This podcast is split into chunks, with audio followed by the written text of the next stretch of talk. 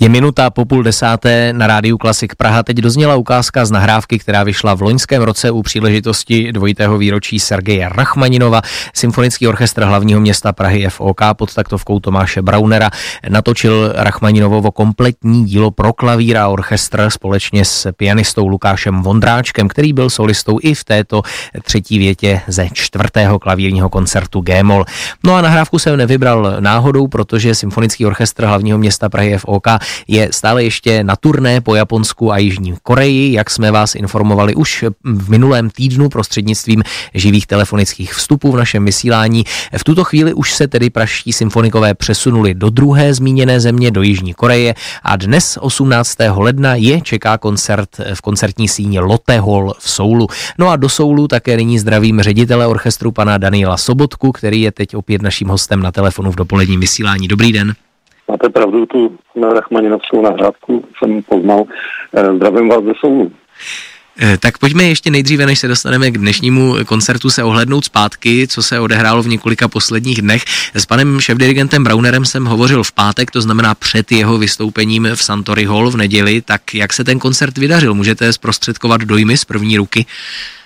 Všechny koncerty s Tomášem Braunerem, eh, nejen Santory Hall, se vydařily náramně a e, myslím, že e, významně přispěli k tomu, že jsme z Japonska odletěli e, s dalším pozváním na příští turné v lednu 2027. Takové je plánování v oblasti klasické hudby.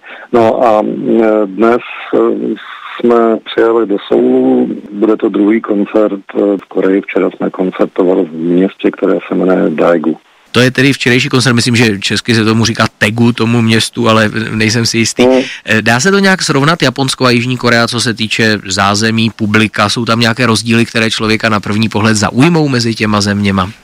Tak v Koreji jsme nebyli delší dobu, tak samozřejmě jsme trošku v roli takových pozorovatelů. Nicméně na první pohled eh, bylo zřejmé, že Korejci jsou, řekněme, takový, řekl bych, živočišnější při koncertě, takže včera při přídavcích eh, jsme slyšeli hlasité výkřiky a fání, eh, dupání.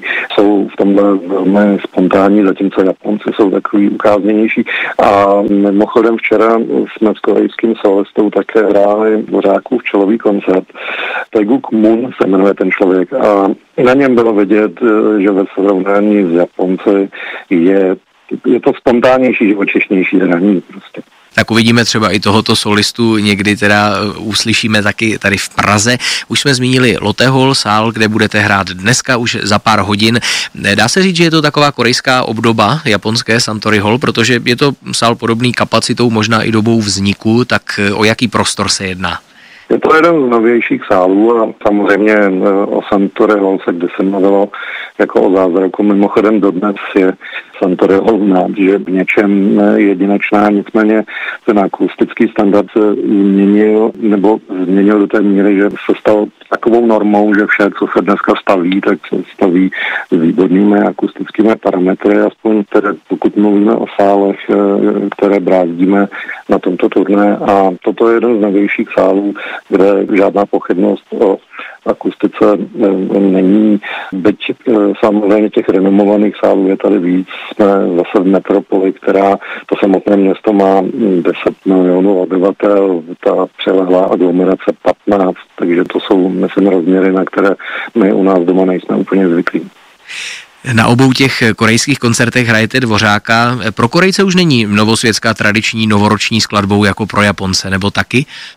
Tak samozřejmě, že v Japonsku to opravdu matatelně cítíte, jak tam za, za ty desítky let dvořák zdomácněl, tady to takhle není. Na druhou stranu eh, je vidět, že oni se opravdu klasickou hudbu užívají, velmi hezký vnímají eh, a i pro nás to byla radost. Dnes je to tedy, jestli to říkám správně, poslední koncert celého zájezdu, tak jak hodnotíte jako ředitel orchestru jeho vrcholné momenty, když se ohlednete zpátky? Já mám z toho zájezdu radost, eh, že se uskutečnil a že, že jsme samozřejmě prokličkovali všemi nástrahami přípravy i při samotném odletu, protože jsme bedlivě sledovali zemětřesení v Japonsku krátce před naším odletem přímo ve Frankfurtu, když jsme přestupovali, tak jsme dostali zprávu, jak na letišti Narita se srazila dvě letadla a to bylo zrovna to letiště, kam jsme my měli za 11 hodin přistát a tak dále a tak dále. A teď samozřejmě věříme, že sněžení nebude tak eh, drastické, abychom mohli zítra v, v klidu doletět do Frankfurtu a přesedlat eh, ještě do Prahy. Ale přes všechny tyto nástroje turné jako takové se vydařilo velmi.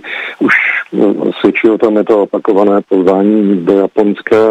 Reakce tady v Koreji jsou také velmi dobré, takže já se na to dnešní finále těším a tady na palubě panuje, řekl bych, dobrá nálada. Eh, už jste říkal, že v klasické hudbě se věci plánují samozřejmě dlouho dopředu, padlo dokonce datum 2027, tak eh, co vás čeká v příštím roce 2025? Pojedete opět tedy do Japonska? Ne, ne, ty japonské zájezdy takovouhle frekvenci nemají.